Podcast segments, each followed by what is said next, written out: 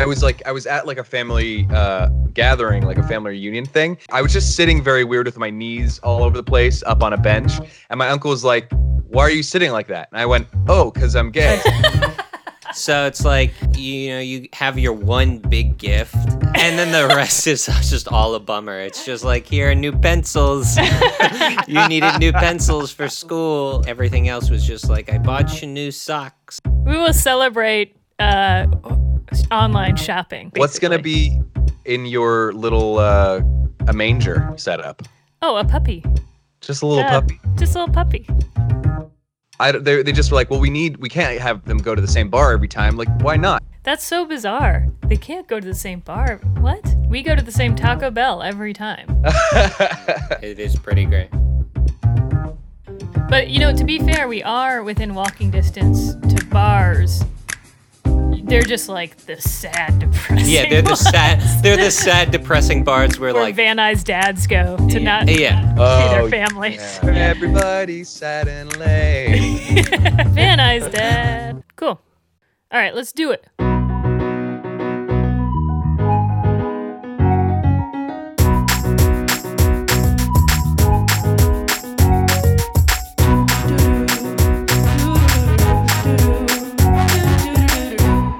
Hey, Muppet babies, it's Zach, And it's Haley. and and we're, we're, not, not together. together. How are you doing? So much better now. What a wonderful intro. Yeah, I always love it. You know what's funny is I feel like it's a different thing every time, and I always forget that you're going to do something. and I'm always pleasantly caught off guard. I was uh, for a while making my all my email headers a little bit sillier every time I was emailing like a group of people at work. And so it started out like, "Hey gang," and then "Hey scouts," and then "Hey all you pirates lost at sea," or it just gets worse and worse and worse. Uh, I, I I too like to make my coworkers worry about me based on based on the level of how on how I address them or my use of all caps. That's been really fun lately because I have been dieting for the past like week and a half. okay, I'm excited been- to see how this ties in. I'm just saying it's been working, but I've I've been I've become increasingly irritable on the group chats um, in a fun way. I think it's in a fun way. I'm sure they do too. You're, you you just got to throw in a winky face, and then people will know. Yeah, yeah. But but the use of all caps is at an all-time high. The diet that's new. Yeah, I got slightly chonk. Uh, gained a couple pounds from the As we quarantine. all want to do during this time. Exactly. And then I was like, oh no, I want to unchunk. So I just started like eating healthier and I got like a calorie counter app. Just try, tried to keep keep an eye on that. And it's work it's working. I've lost like four or five pounds.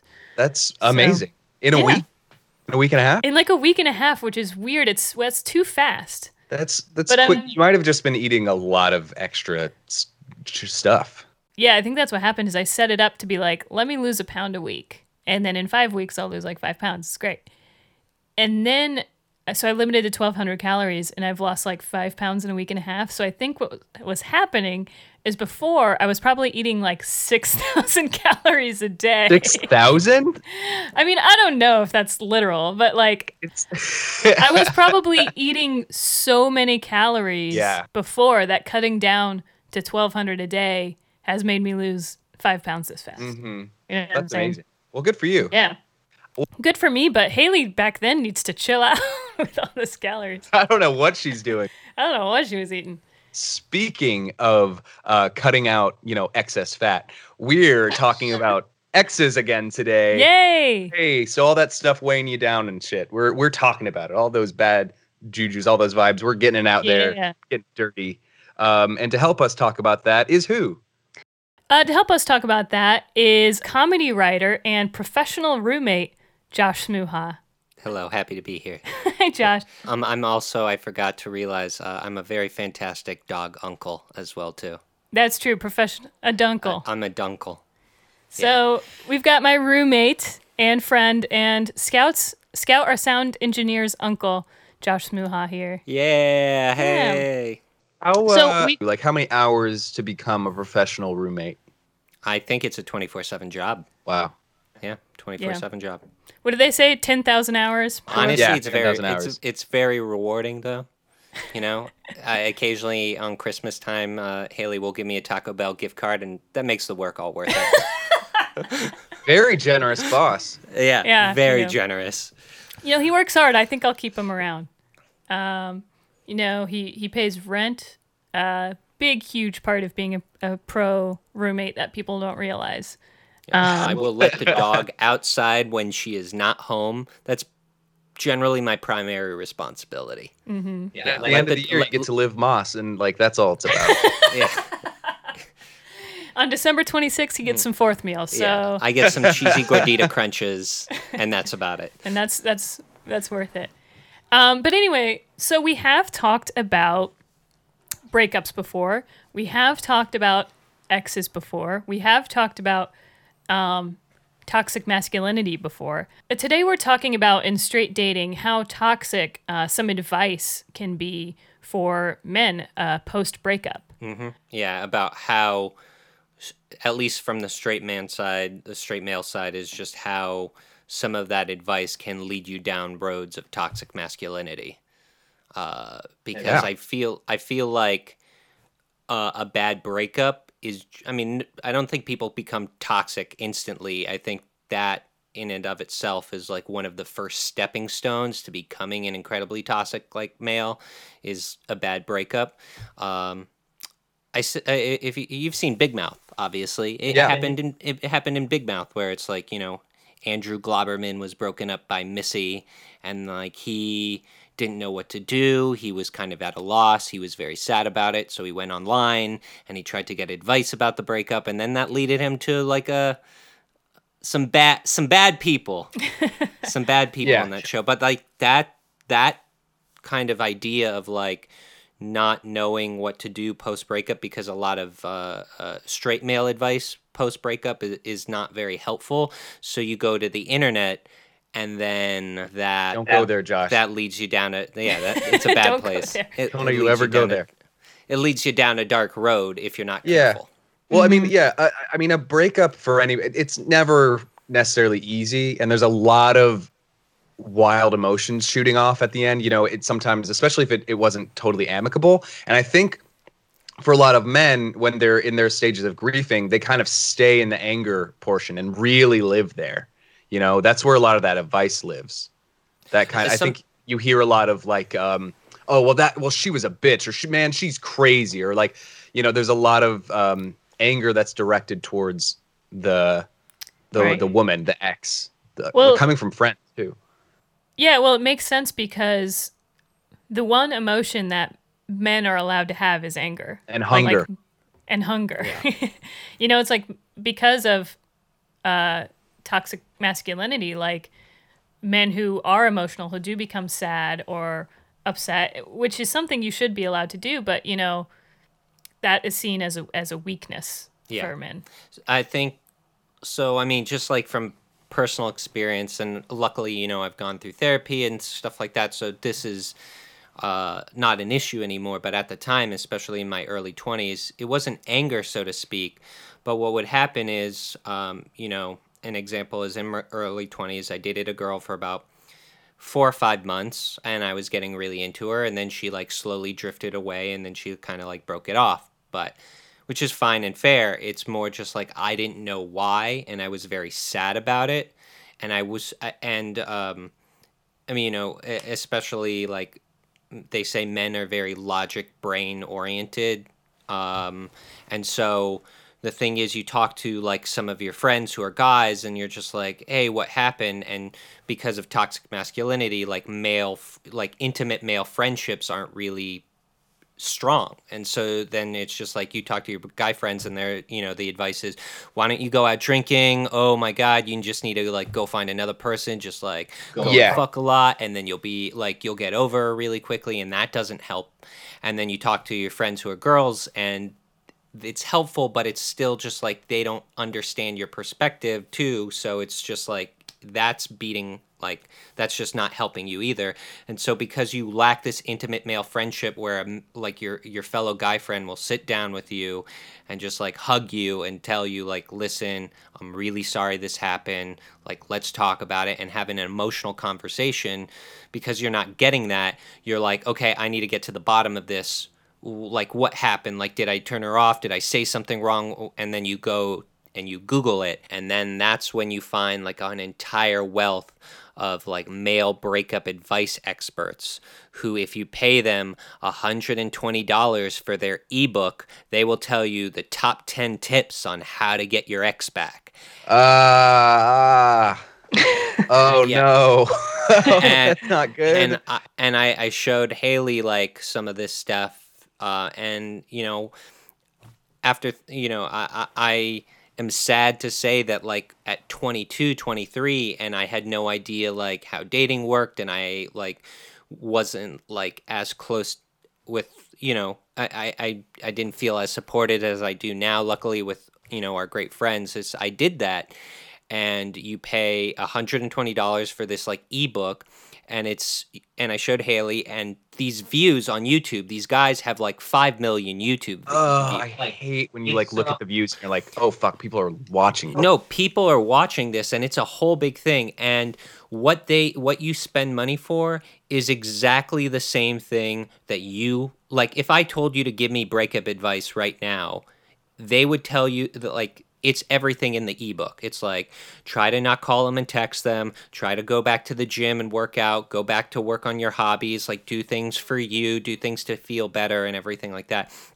But the way the connotation of all that stuff is a lot more negative and a lot more toxic and a lot more shame inducing where it's like mm. well you didn't act like the alpha. You kept chasing and then like yeah you showed weakness and uh, all this happened but if you uh, sign up for my course on how to flirt properly then maybe you won't come across as like such a like a beta next time. And it's like all this stuff and it's all anxiety inducing and shame spiraling and then it's just like you keep getting closer and closer to being like am i doing something wrong? Is there something wrong with me? Like why is this not working? And those those advice you pay money for someone to tell you yes you suck. Here's why. Listen to me and i will tell you what to do. And, I, I Right. think it and i think it's horrible because you know post breakup you're in your most vulnerable state and then that's when they can take advantage of you and then that's when uh, the slow steps towards toxic masculinity i think really can really can happen Right. Because if you Yeah. really drink that Kool Aid, because that's what it is. It's it's it's a cult mentality. Like if you really drink that, like you are, you're gonna go in full, like you're gonna go in whole hog, and and suddenly, yeah, all women are horrible. They're all just some prize to be won or something. I God, I, I every time I hear someone talk about alpha or beta mentality, it makes me physically like sick. My my stomach drops a little bit. You know. and i don't i don't think people obviously inherently have that what happens is like some like person had a bad experience or something and they're looking for answers and then it's these bad you know these bad answers rope you in because you're just looking for some sort of help. And yes that's contributed to like lack of male intimate friendships in the beginning. And then you like and then you slowly start like oh i guess maybe there's some truth to this. And then you start experiencing shame. And they it, they really dig down on like uh, enhancing the shame. And the worst part of it is, it's all this snake oil stuff where, because at the end of the ebook, it says, listen, despite all of this, it's really possible that you won't get your ex back. But don't worry, you just became a new, awesome, healthier, fitter you, which is. It- like they you're basically paying $120 for nothing then it's the For same nothing. advice your therapist or your friends would give you it's like go back to your hobbies try to exercise try to do things but because you're lacking this like male closeness because of toxic masculinity and the ability to tell your other guy friends that you love you you try to go online and then you start drinking the kool-aid Yeah. Mm. It's terrible because I do feel bad for, you know, men in that sense. It's like you aren't necessarily given the tools to be able to express yourself emotionally if you need to.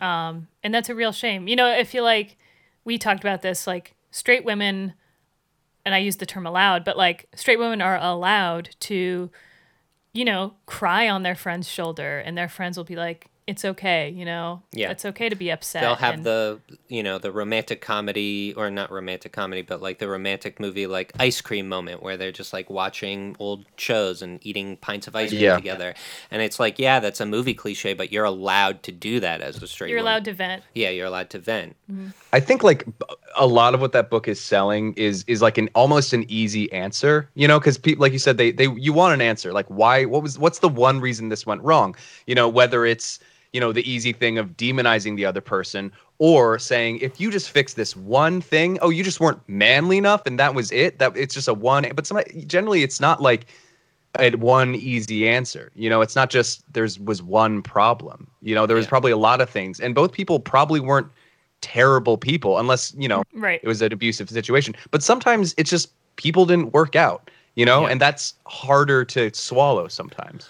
Um, Haley and I were talking about this a few days ago too, where the other thing about this is the connotation is that the breakup was all the guy's fault. That there is Oh, nothing really? wrong. That there's nothing wrong with the woman. Like every so it's like it it doesn't take into account that both sides are whole people with their own anxieties and, and you know you know thoughts and feelings and everything like that.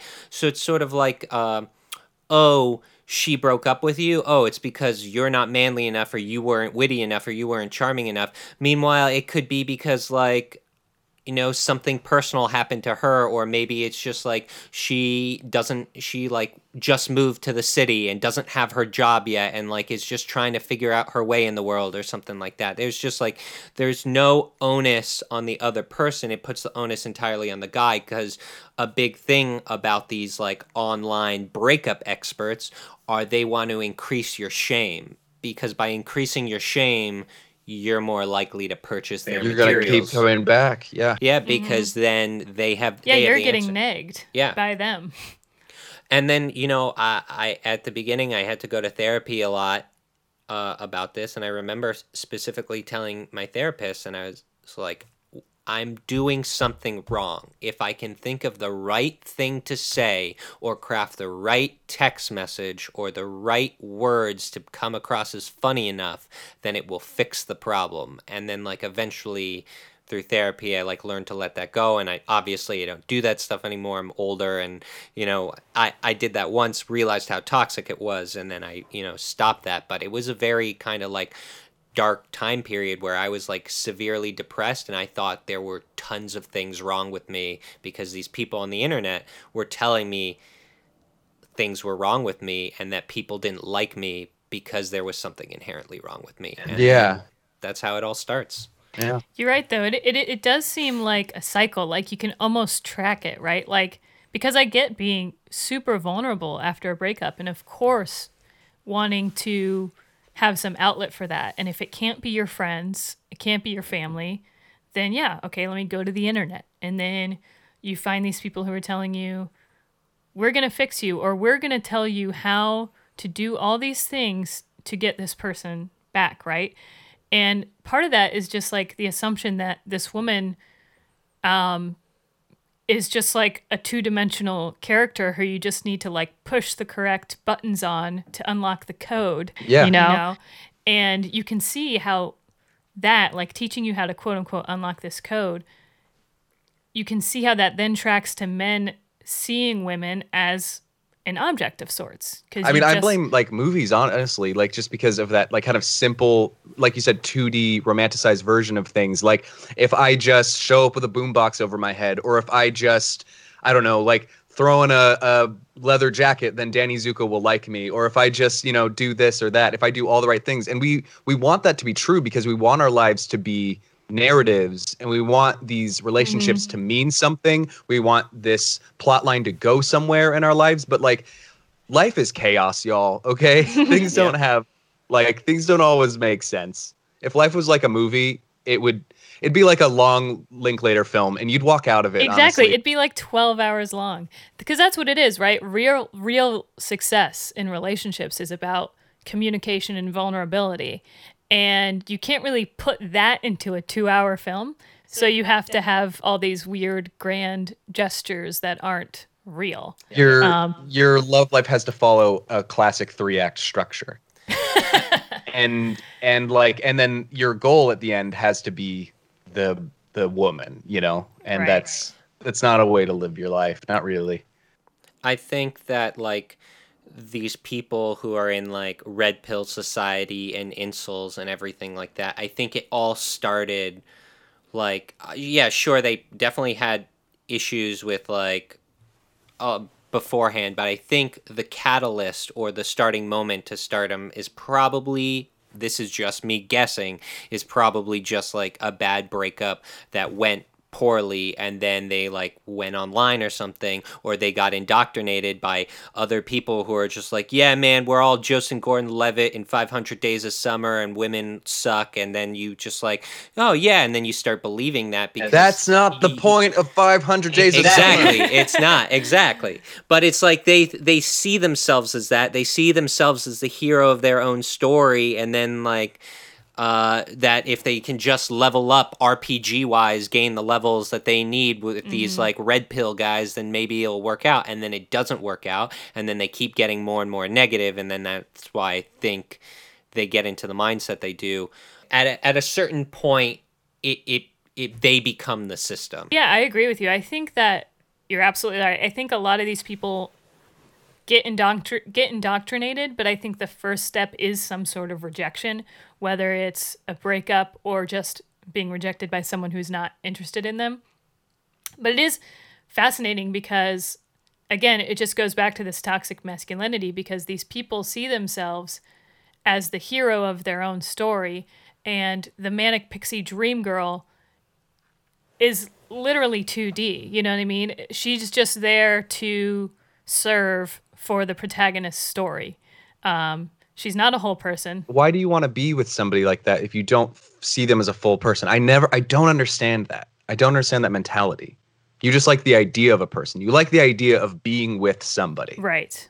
I mean, that's levels of therapy and that's levels of like psychological introspectiveness that we have now as our late 20s. But when you know you're 18 and you're in high school all the way to like your early 20s, you're not doing. And so, because they're not doing that, and because that's the prime time period where male friendship also is lacking, that's that's how it starts. And I, I do believe that a lot of a lot of it starts from just like the, the inability for straight men to like come up and just hug their best friend and say i love you man. That totally sucks. I'm here for you. Let's sit down and talk about it. As opposed to like guess we gotta go get fucked up tonight and like all that other stuff that You can do both. yeah, I mean, like you can do both, but male affection basically is like, you know, they put all the onus on women to give them infection because they're not getting it from their male friends, and then then they're not getting it from the women in their lives Or their because you know,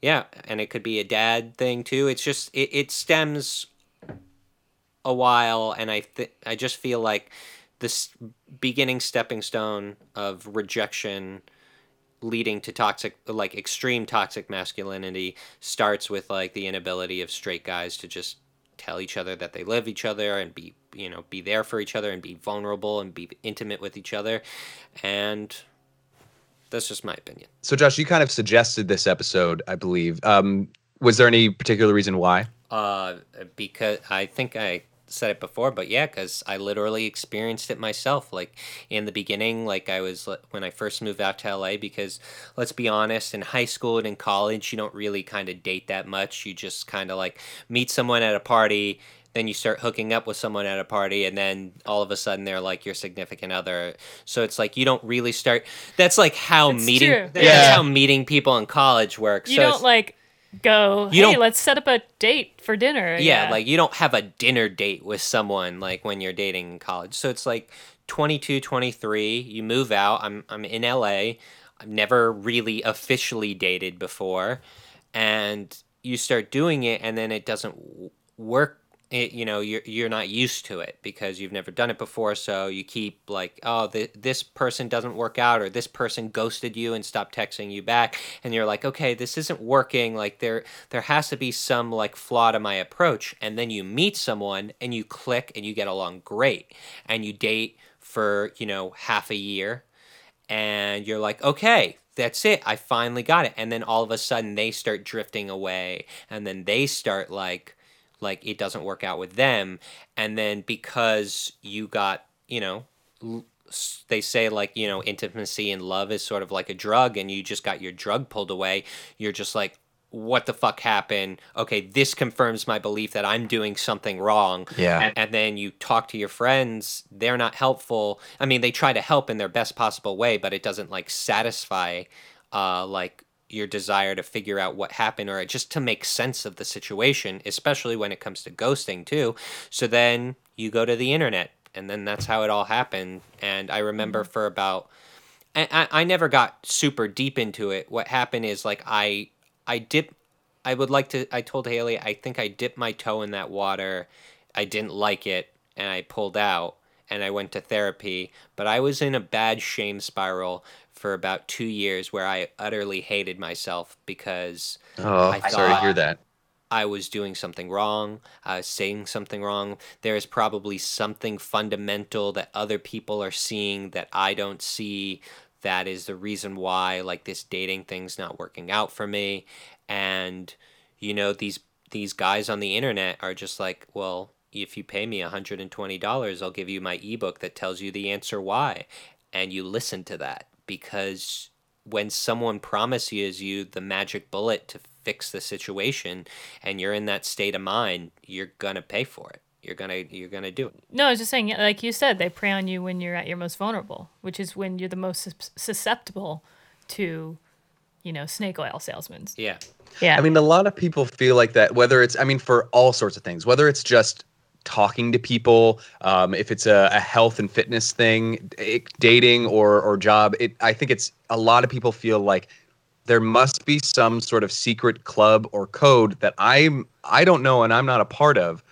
I, why do I feel like an outsider in all of my, like, all my relationships? Why, why, why can't I get in? You know? And it's, and so, yeah, here's somebody telling you, oh, there is a code. There's a special key right here. And it's Yeah, if $120 a month. Yeah. you pay you pay this money and uh and then we'll give you the top five text messages that'll heat her up when she's gone cold or something like that. Uh. Mm-hmm. And like those are the titles, and these people have five million views on YouTube, mm-hmm. and people and like this is their primary business. This is how they make money. And the other thing, there are there are very extensive variations of that. There are things that they do called boot camps, where if you spend three thousand to six thousand dollars, they have this ten day course like in LA or in Belize, where they like take you out to clubs and they t- and it goes deep. And this these are how these people make their money. And Can you imagine being in a club where that is happening? Like you just go out to a club and then here's this horde of angry men trying to flirt. yeah, And they've got their like Tim Robbins light Teacher. teacher person telling them what to do.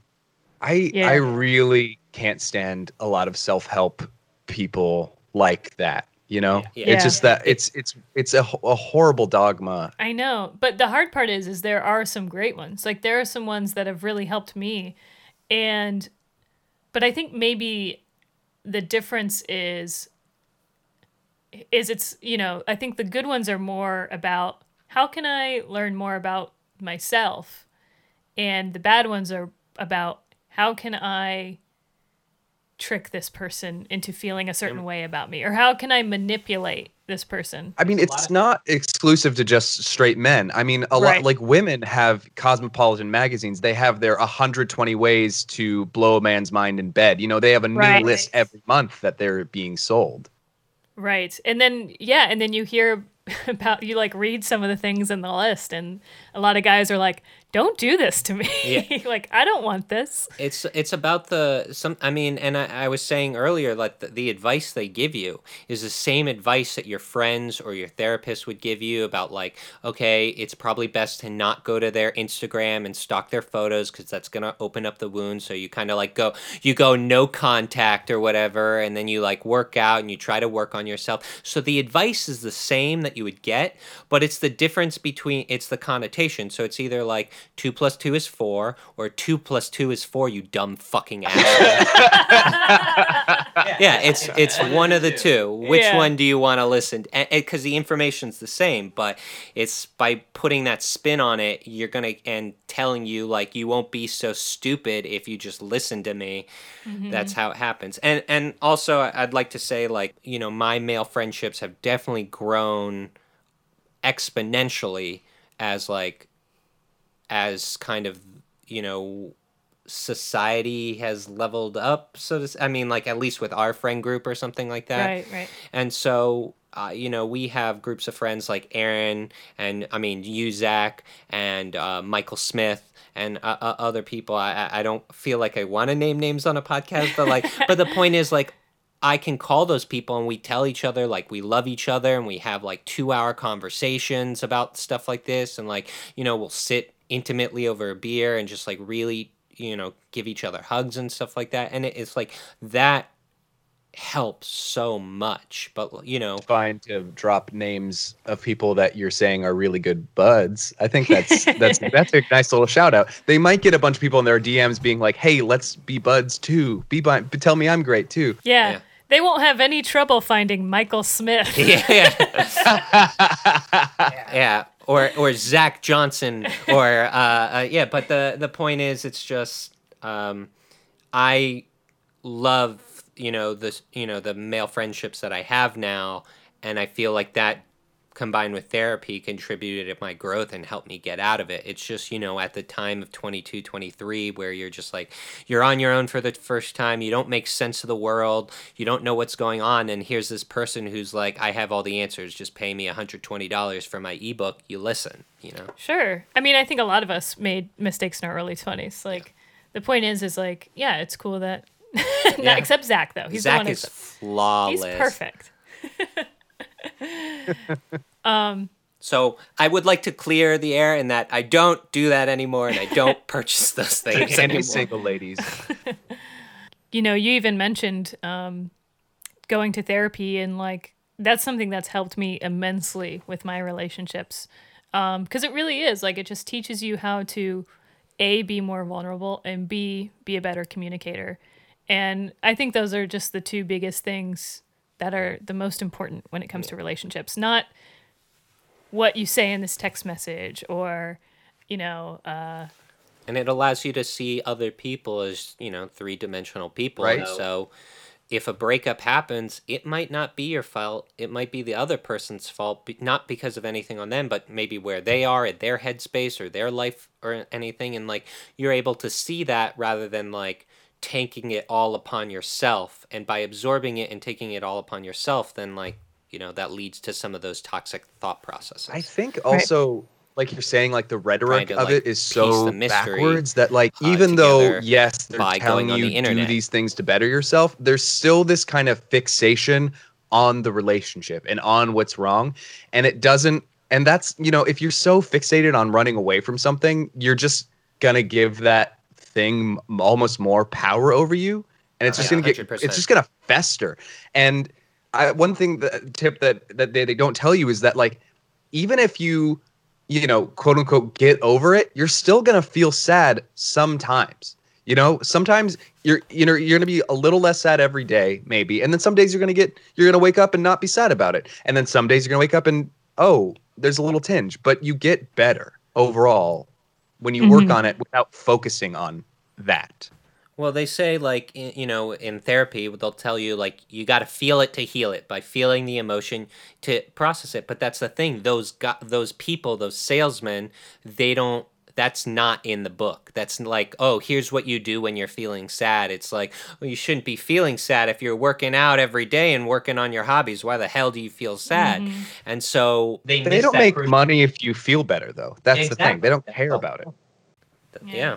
and uh, it's a wide wide industry out there uh, about that and i will say there aren't there are a few who are who do run blogs about these kinds of things who are healthy and good and like actually give good advice and like those people deserve recognition for not being like toxic or do you know them off the top of your head um, the biggest example in my head is uh, a guy named Harris O'Malley. He does this uh, one called Doctor Nerdlove, and it's mostly about like these kind of like shy, awkward guys like getting advice, and he like tries to do it in the best, most positive, healthy way, and he like gives tons of examples of positive. Uh, uh, positive masculinity and and to try to strive towards and live up to, and he's good because he doesn't sell anything. He's just like he just answers questions and it's like he's just a guy with an opinion and he's like here's what i think can be done i'm sorry that that happened to you and it's a lot more like he's not charging you $500 to have a phone session with him yeah. Jesus. Yeah. but i don't know if we're allowed to do shout outs or any I, I- No, we shout out Yeah. all the time. Yeah, we Well, can like- shout like- out. Um, and listen, the whole men, uh, the whole like breakup advice thing. I mean, it there are ones for women too. Like it's not just it's not just men. Uh, so yeah. uh, By the way, with the nerd love thing, I think that that's fine to include. But with um, I'd like to say that it's not just men. There are uh, women who have breakup coaches or breakup advice experts, like uh, like Matthew Hussey for women. Like- I, Oh, I yeah. used to work. I I used to work at ABC, and they were like trying to develop like a little show, and that's how I like became aware of him. But like he has his own workshops where women pay a lot of money to go hear him talk about relationship advice. It's just anyone on YouTube who claims that they're a relationship guru and you have to pay money to like hear their thoughts. Probably don't do it because they're a snake oil salesman. I would love to hear testimonials from people they dated. Yeah, that's a good point. Haley, have you uh have you mostly been a dumper or, or a dumpy in your uh, relationships? I'd say okay, in the in the big ones, in the big ones, I've been mostly a dumpy. Really? In, in this in the smaller ones that I didn't care about, obviously, I was the dumper. Who would dump you? I know. I know. She's perfect. Aw. She's perfect. Well- I know. I see it every day. Oh no! Admittedly, I was not the best person to be in a relationship with until I started going to therapy. Not, I'm not the best person now, but I'm a much better person to be in a relationship with now. And uh, I mean, Haley tells me a lot about like how she's learning about attachment theory and other things like that. And there's Yeah. so many levels of a relationship that you you you you kind of learn about. Not only as you get older, but you go to therapy and you read these books. And again, these people on the internet are not taking any of this attachment theory or you know psychological processing into consideration uh, because they're just it's a lot easier to tell you that you're the one who sucks because then they can take your money if they tell you how to not suck Right. And again, like the the attachment theory thing was really eye opening for me. It may not be for everybody, and you know may not apply to everybody, but um, but yeah, that just kind of was one resource that helped me. And again, it was a resource that wasn't based in shame. It was a resource that helped you that actually helps you realize that your partner or who you're dating is a more three-dimensional person. You know what I mean? And and as are you. It kind of helps you realize who you are and who the people you may be dating are. But um but yeah. So yeah, be I guess just the the thesis is, you know, if you're looking for relationship advice, be careful your sources, I guess. and be Yeah. wary of your sources and and you know for people in straight relationships especially you know i'm coming just from my perspective as a straight man it's just like don't be afraid to be intimate and vulnerable with your other straight male friends because Yeah. that's gonna like ha- being there with your brothers so to speak is what's gonna help you through it knowing you're not alone with people who have the same who who've gone through the same thing as you have and by telling each other you love each other more and hugging each other more and you know having intimate moments together that's gonna that's gonna help you in the long run with, Yeah. with relationships with tackling the world it's gonna help you with everything and you're more you're less likely to be susceptible to these types of people on the internet mm-hmm. And be vulnerable with your partners too. This is also not limited to just straight men. Like there's plenty of True, true. gay men who consider themselves, you know, that alpha dom top whatever and you are mm-hmm. limiting yourself to so many just experiences and possible emotions and stuff. Just if you feel the need to be this like whatever wolf daddy, whatever thing you've built up in your head, like it's just it you sound I don't know. I don't want to say the word crazy, but you sound a little crazy. And it's like it's hard to be around that person who needs to constantly be putting on some kind of show for everybody around them. And Yeah. then and then when you expect your partner to fit into whatever sub thing that you think they need to be, it's it's like it's exhausting to be that person for somebody else. It's just it's a lot. Right. and and it we're we're talking about everything like like both in relationships and like or or, or rejections or anything like that but like this, this kind of stuff this intimacy helps when you're in the relationship as well and the relationship is mm-hmm. going, going well because then your partner is not your therapist.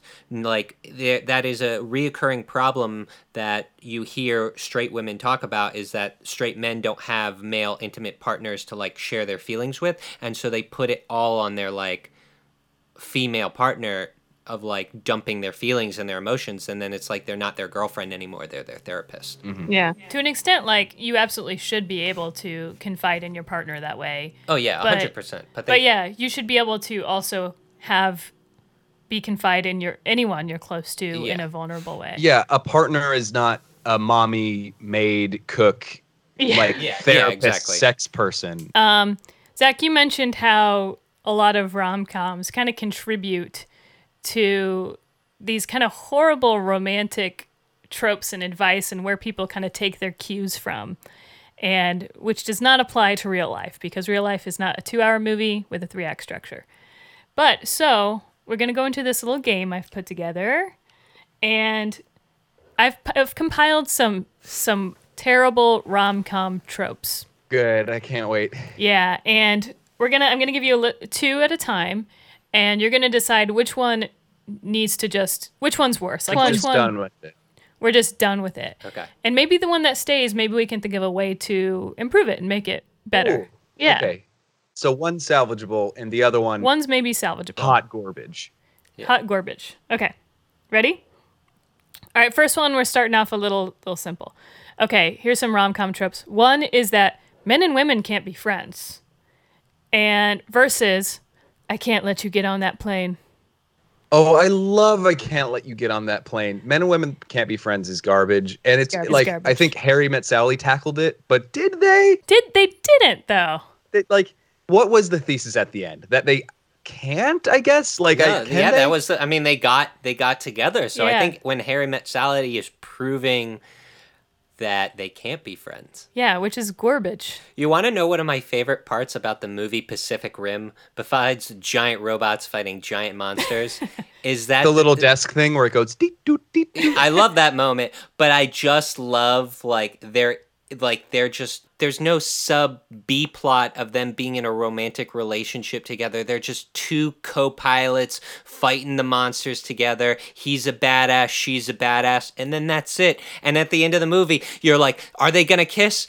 And they don't because that's great. Yeah, I've that's actually it's so weird to get notes like that on things where people are like, I loved that you just had a friend two friends that are a man and a woman. I have not seen that before. Whoa, that's fucked. That's so weird. That that is horrible. The men and women can't be friends. Like I think it can be fixed. Oh no, we're throwing we're, that we're one away. throwing that so away. exactly so we're throwing that away. We're throwing that away Yeah. completely. I love don't get on that plane.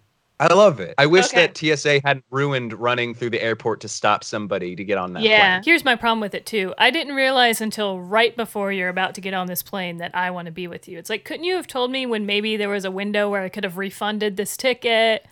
I honestly think that don't get on this plane does happen in real life, but it's what the way Haley's describing it. It's like, oh, I know you're gonna move away to like Europe in one week, and then let me Let's tell be you I love you now. And, Yeah. Like, stay. that one's All fi- I'm fine with. That. We're that gonna keep it. We we're gonna keep it. It's better than men and women can't be friends. Absolutely. And we'll let yeah, we'll let TSA um, tell us their regulations on how to improve it. Yeah, Yeah. but but sir, I'm in love. Oh, Oh, okay. You have to get like TSA pre-check, but TSA in love check. Like you have to be like, oh, here's my shoot, and they have to scan it. That's the You're in love. that's the that's the th- other system that's above TSA pre-check. The clear, remember? It's the thing Oh, that you gotta pay like the twenty dollars a month or something for. I don't know. And they, and that and clear tells you if you're in love. Yeah. So you're allowed to jump the line. All right. Uh, next up, um, career woman who's just too busy for love. oh yeah, yeah, yeah. Versus opposites attract. You should hate each other at first. Oh, the Mr. Darcy, little Lucy and Mr. Darcy of it all. Well, Josh, where are you leaning on this one? Of which one to throw away and which one can be improved upon. Uh, I would say throw away. Like so, the tr- number two is that they you have to hate each other first. when- Yeah, you know, like all rom coms where it's like at first they're uh, enemies. yeah, they're bunning. and they kind of fight until they're in love. I would say throw that away because I feel like most real life romantic relationships start at least with like a 70% agreement. You look for Right? people who have things in common with you. It's a bad and way to base a whole relationship on is that like we hated each other at first. Yeah. Like, oh, how do you guys meet? Oh, um, we fucking hated each other for like three months. I don't think I've ever heard when you ask It's someone their never happened. relationship story, that's never happened. it's never happened in real life. Maybe like something like, oh, I thought you didn't like me at first. Maybe like you know, maybe Yeah, something like yeah. that. Like I thought you were standoffish, or but then I realized pretty quickly. Um, I I think keep busy woman, but here's my change: is that Mm-hmm. she doesn't learn to like ease up a bit. She keeps her job, and she Yes. and her partner understands that sometimes her job is gonna come first because she's a important businesswoman. Yeah. Yes. Or or she has she has love entered like she got that job or she made partner the thing she was striving towards. And okay, now I have time to date. Yeah, yeah. That's yeah. it. Now I right. have time. You know what? Yeah, because I hate. She doesn't go home to Alabama and realize, hey, it's a lot nicer here. I'm gonna quit my job and live in Alabama of all places. Yeah. Yeah. And fall in love with the local candle maker's son. yeah. No, I love that. I love that career woman is still allowed to be career woman. I love that fix. Oh, maybe I should quit this super lucrative job that has been my dream forever for Bobby over here. I'm sorry no. I forgot to text you happy birthday. Did you like? I remember this was a couple years ago, and I love when people live tweet like things that they accidentally overhear. They're not trying to eavesdrop, but I remember this one woman tweeting about a live breakup she was witnessing at the airport because the woman in the relationship got some career thing like she made partner or something really great happened for her and the guy wanted to break up with her because of it because he felt threatened that she was making more money than him. Ugh. Tweet. That's horrible. That's horrible. Okay, this next one, uh, both two dimensional character tropes. We've got Manic Pixie Dream Girl versus Wow, can you believe this quiet, hot guy reads books? Oh. Ooh, can you believe what is more dangerous? Manic Pixie Dream Girl. Throw that. The shit. thing is, I also uh, it sucks. I sometimes love a manic pixie dream girl, or I love a take on one where it's di- Mhm. dissecting it and turning in eh, them into a full person. Um, Like- but like yeah, I guess example? the hunk who reads is not really the worst thing in the world. What what's a uh, what's a good movie where they turn the manic pixie dream girl kind of like trip on its head? I think like uh what is it? Paper Towns, I think it's called or no, Looking for Alaska and then also 500 Days of Summer and uh Eternal Sunshine all kind of touch on that subject. Yeah, I feel like Eternal Sunshine does, but I thought 500 Days of Summer she never like gets past that. I mean, that's the statement is like you need to stop projecting onto the manic pixie dream girl, but Yeah, At I least- think I she feel like think she Clementine very becomes- clearly says what she wants and what she's looking for out of this and JGL still thinks I can change, her. Change I can I, I'm Yeah. the hero of this story. Yeah, she can As be song my says. manic pixie dream girl as long as I want it enough. Regina coming in, reinforcing his belief that he's the hero of the story. Um, Yeah, I mean, I think I think they're both very reductive. I do think just because of toxic masculinity, maybe Manic Pixie Dream Girl is more dangerous. Probably more dangerous. But I do think hot guys who read deserve better. Yeah. And also just like that being oh Zach's this uh, this reads. asshole jock guy was mean to you and like and push your friend. Oh, but he's reading Pride and Prejudice? yeah.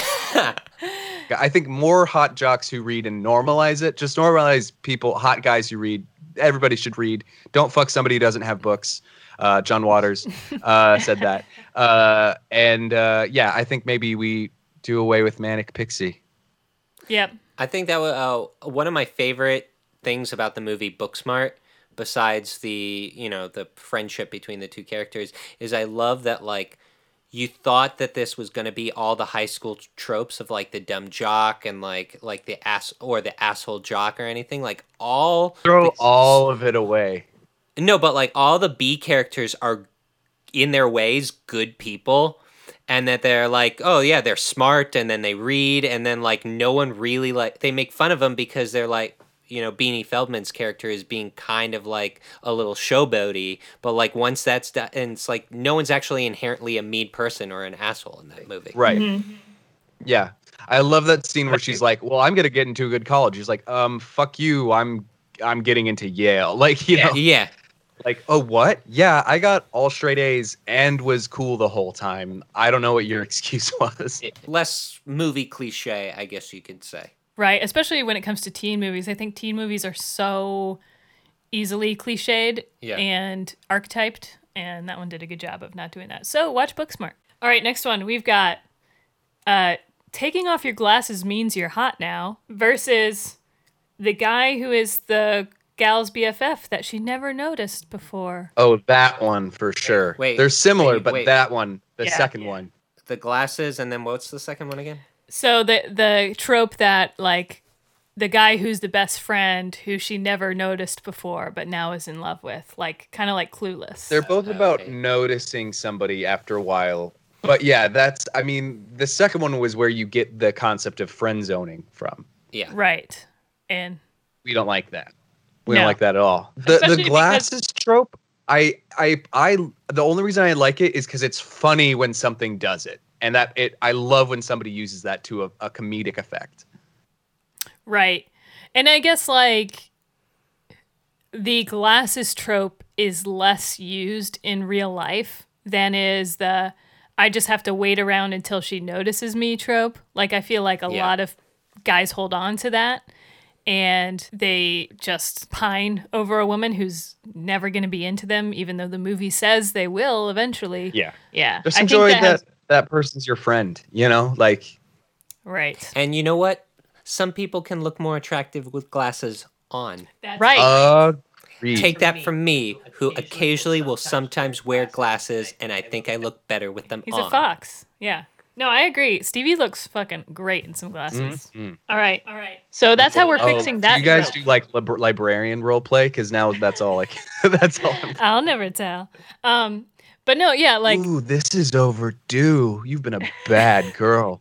I, I'm so sorry, Zach, but I just watched John Wick 3 Parabellum yesterday, and the dude kills someone with a book. and that's when you said that, that's the first thing that came to my mind. but yeah, that's how we're gonna fix that trope is someone puts glasses on and then the person's like, Whoa, you're so hot. Yeah, that's really fun. Yeah. That's how we'll fix that one. Okay, last one. Dating someone as some kind of weird fucked up bet She's the man. versus stalker behavior seen as quote unquote romantic. Oh. Oh, these are both real bad. They're both garbage. These are the worst ones. I Yeah. would say get rid of uh, get rid of the stalker behavior because that is what is like infecting real life society. I I, I have not heard of someone True. ever breaking up with someone because she like he or she found out like oh they were only dating me out of a bet. I don't think that one actually contributes to real world. But That's a good uh, point. Yeah. The other one Laura does. on our previous episode did say that that has happened to her sort of. It was like a let's see who can sleep with her first thing. That can be a variation of it. Yeah. I mean that it, it is also leaning toward. I mean, that's also a little stalking too. I think stalking's bad. Watching somebody from a distance, following them off a train or something that you think is cute. No, that's no. Yeah, not w- not taking no for an answer and continuing to try and do some kind of gesture. Yeah. Yeah. Uh, I will say, I guess maybe a variation of the first one of like just going out for the hell of it or a bet or whatever. My mom told me that she initially went out on a date with my dad just because she was bored and wanted a free dinner. And now now, I- I exist as a person. There you and I are. exist. He, he he they told me that their story was they met at a disco because it was the 70s. It was that time, It was baby. that and he got her number on a pack of matches and then he didn't call then he didn't call her for 6 months because he lost the pack of matches and then he finally found it again like deep within his desk and she didn't remember him at all when he finally called and she was Everything bored. about this sounds like a classic meet cute. Yeah, and she Yeah. didn't remember him at all because he didn't call in six months, but she was bored and wanted a free dinner. So it's kind of a blind date. So she, yeah, so it was kind of, and then they went out, and now I exist as a person. So Well, I'm glad that happened. I'm glad he. F- I'm glad he found those matches. I can't imagine not having yeah, that's my how my professional parents met. roommate. That's a very gosh. old fench- uh, That's a very old fashioned story. Yeah, Yeah. look- Meeting look at a up, uh, disco, writing your name on a pack of matches. But yeah, that's all I had for you guys. Um, that's a tough. That was last one was a tough one. That but is yeah, a yeah. tough. That was a good tough game. call. Good. I'm glad. Yeah. All right. So now that the game is complete, now comes the time of the show where we hand the reins over to you, Josh, Uh-oh. and you get to ask us one judgment-free, unfiltered uh, question you've always wanted to ask, gay or lesbian, and we will answer to the best of our ability. I, I don't think I don't think I'm gonna ask specifically about like a LGBTQ culture question. More so, just in in in what we're talking about with this with this topic. You know, we've given advice about you know go to therapy. You sometimes you exercise, try to get back to working on your hobbies. But in your personal stories, or you the stories that you've heard amongst your friends what are some other good non-toxic breakup advice advice that you have for your listeners besides the ones we've already talked about? Yeah. Um Grieve. Like grieve it. It's okay to do that. It's okay to like you might be in your bed crying for a couple weeks or something like that. And i realized later in my life that that is something that i didn't do um, after big breakups like what i would often do is like just keep moving forward. Like I was someone who was like, you know what? I'm not even gonna let this grief hit me because I'm gonna keep running past it, you know, and just like I would just punch it down as much as I could and just stay busy. Um, actually, the reason I got into podcasts is because I was like grieving so much that I was like didn't want to be upset. So instead of hearing my own thoughts, my idea was like I will fill my brain with other people's thoughts and then I don't have to address my own thoughts and feelings. And all that does is postpone it. It doesn't actually fix the problem. So I think my advice, obviously you want to get back on that horse and like, you know, um, do your hobbies and hang out with friends and do all that. But like allow yourself you're still allowed to like sit in your bed and cry and be upset and not be productive. Like that's totally allowed. In fact, it's healthy and like I think it's hard for a lot of us who are generally very like our, minds are moving a mile a minute. We are productive people, so I think it's hard to mm-hmm. really sit and allow yourself to not do anything. it is tough. Yeah. And that's why I mean it, I didn't do it at first. Like it took me but it also extended my grief. Like it took me years to get over a relationship that probably like had I grieved it could have been done in months to maybe a year. But it took a long time. Yeah. Yeah. Yeah. Yeah. do you think specific there are probably like lgbtq um, breakup advice experts like there are for the like the That's a good question. Have you ever come across any? Yeah. There probably are, but I think I don't think there's a lot of people trying to make money off of that, you know, in that way. You know, I th- feel like I don't know. I I don't. Yeah, I, I think there's like a lot of like advice, just people posting things on the internet. There's a lot of like YouTubers or, or podcasters talking about their own sex lives, hoping that it might help somebody else, or just trying to vent or something. Um, Yeah. I think we all we have our, our little harems, you know, of of of people that we we go to sometimes. Um, I don't, I've never seen it. I'm sure there is. Yeah. Yeah. If any of our listeners have heard of those, let us know. Um, but yeah, I, I've never come across it. But again, because I've n- never personally in the past, like my uh, avoidance was to not address it. So I wouldn't talk to anyone about it, and I also wouldn't Google anything about it. So I don't know.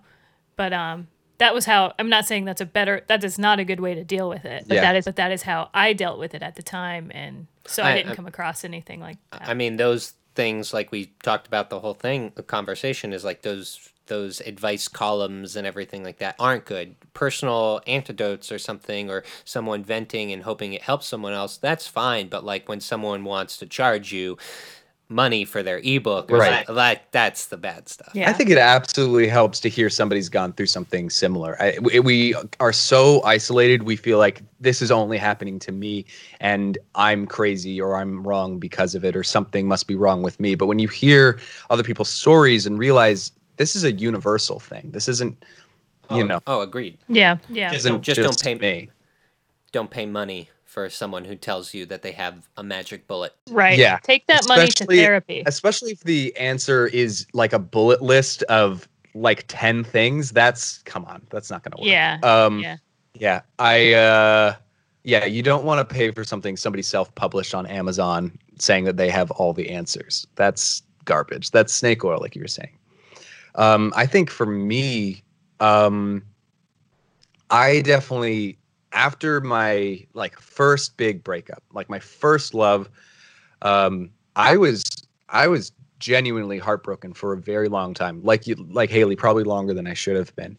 And I was fixating I think, on this person and this idea that I don't know if I fully thought we were going to get back together, but I was so upset that I felt that that relationship because I felt it so strongly should have meant it something, right? It should Yeah. it should be something. It, it has to mean something.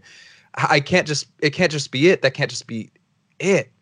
But I I think I, over time I realized that I wasn't just fixating on this person, but as I, I was fixating on the idea that I needed romantic love to be happy. And that if I didn't have that, I wouldn't be happy.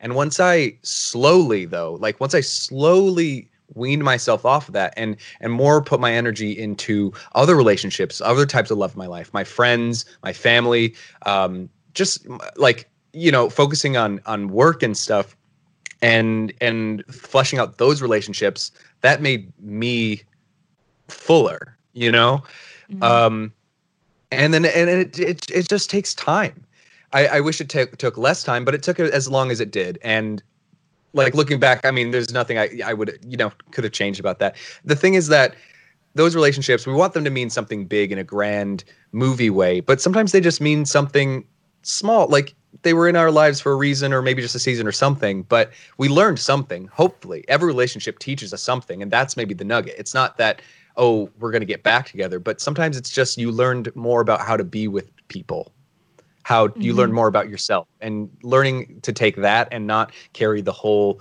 weight of it all the time is is is hard and it's work it's active work yeah. oh, Yeah. i think that was what i meant to say um No, I think that's yeah that's good advice. Yeah, I just yeah, I think and you got to give yourself some slack. You're not going to be it's not a switch. It's not your it's not a one shot one fix problem where you're going to you're going to go to the gym, you're going to work out, that's it. You're never going to feel bad again in your life. Like yeah, Yeah. that's it. We want there to be a one solution because that sounds easy. But then if we put so much weight in that and then we get mad at ourselves because it's not fixed already.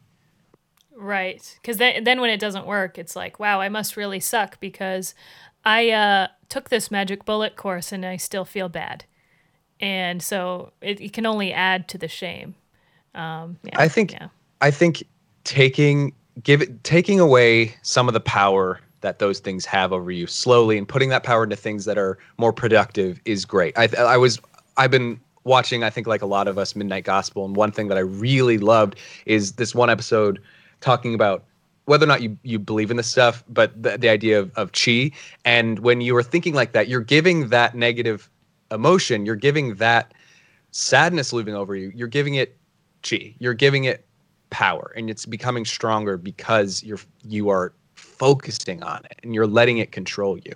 And if you focus more on what you're striving towards and the things that you can actively fix yourself in your life, that's when that gets smaller. Is because you are not letting letting it have that power. Yeah. Uh, Also, also watch Midnight Gospel. It's great.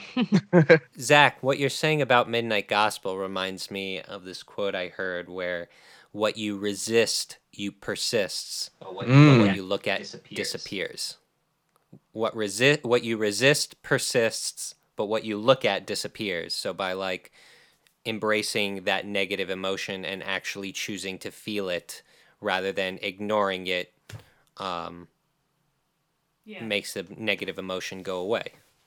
Right. That's that like, yeah. Take the time to grieve it, and then it'll it will eventually. go Otherwise, away. You gotta go through. and become yeah. You got to go through it. Otherwise, mm-hmm. it'll get chi and become stronger. Oh, and a big recommendation, big, big, big, big, big, big. Read Brene Brown's Daring Greatly. Mm. yes. That is a phenomenal book about this topic, about it dealing with shame, about dealing with rejection, and embracing vulnerability to be able to express those thoughts and feelings because without that level of vulnerability, things are just going to get worse. That book is amazing. Yeah, Brene Brown is amazing. Listen to any of her TED talks. She's got a podcast now. Um, she she's incredible. Like she that's some that's an area of like self-help that I think is actually very helpful. And again, because it's not about manipulating other people, it's about yourself and like learning more about yourself and you know how to um, improve yourself. Yeah. So anyway, uh, I think that's about it. That wraps it up. Um, Great. Josh, I think that was a great question. Thanks so much for that. Thank you. And uh, Thank, thanks for having me, guys. yeah. yeah, thanks so much for coming yeah, on. now pe- people can know when Haley is talking about one of the roommates did that one thing. There's a fifty percent chance that I did that one thing. Unless it's Scout. Thanks. yeah, it might be Scout. Uh, thanks so much for being on the show. I really Uh, appreciate it. thank you it. for having me. yeah. I'm happy to be here. Josh, um. uh, Um. Oh, where ahead. can people oh, find ahead. you online? Uh, people can find me at at j.smooha on Instagram, S M O O H A, or joshsmooha.com. Check it out. Yeah. Connect and or, you. or or you can find me on Yelp under professional roommate services. Uh, leave a five star review, uh, and I'll make sure to let your husky out at 10 p.m. when you go spend the night at your girlfriend's house. That is like ninety percent of what my, my texts to Josh are. can you let Scout out at 10 p.m.? yep. Thanks. Great. And Zach, where can people find us and our professional roommate services? Another great question. Um, we can be found on Instagram at Not Together Podcast. We're on Twitter at Not Together Cast. We're on Facebook. We're Not Together with Zach and Haley. Very easy to find. Uh, please remember to send us your advice questions, and we will get to them on our next listener advice episode. We like to collect them so so we have uh, a good amount of tasty, tasty questions to answer for y'all. Uh, and uh, yeah, that's about it. Or just reach out to say hey. We love that too. Yeah. Um, thanks again to our guest, Josh Smooha. And thank you all for listening. Thanks to my lovely hosts, Zach and Haley. Aw. Haley as well, and to Oh. Josh. And you know what? I'd like to thank Scout, who's in Yeah. the back. now. And thanks, Scout.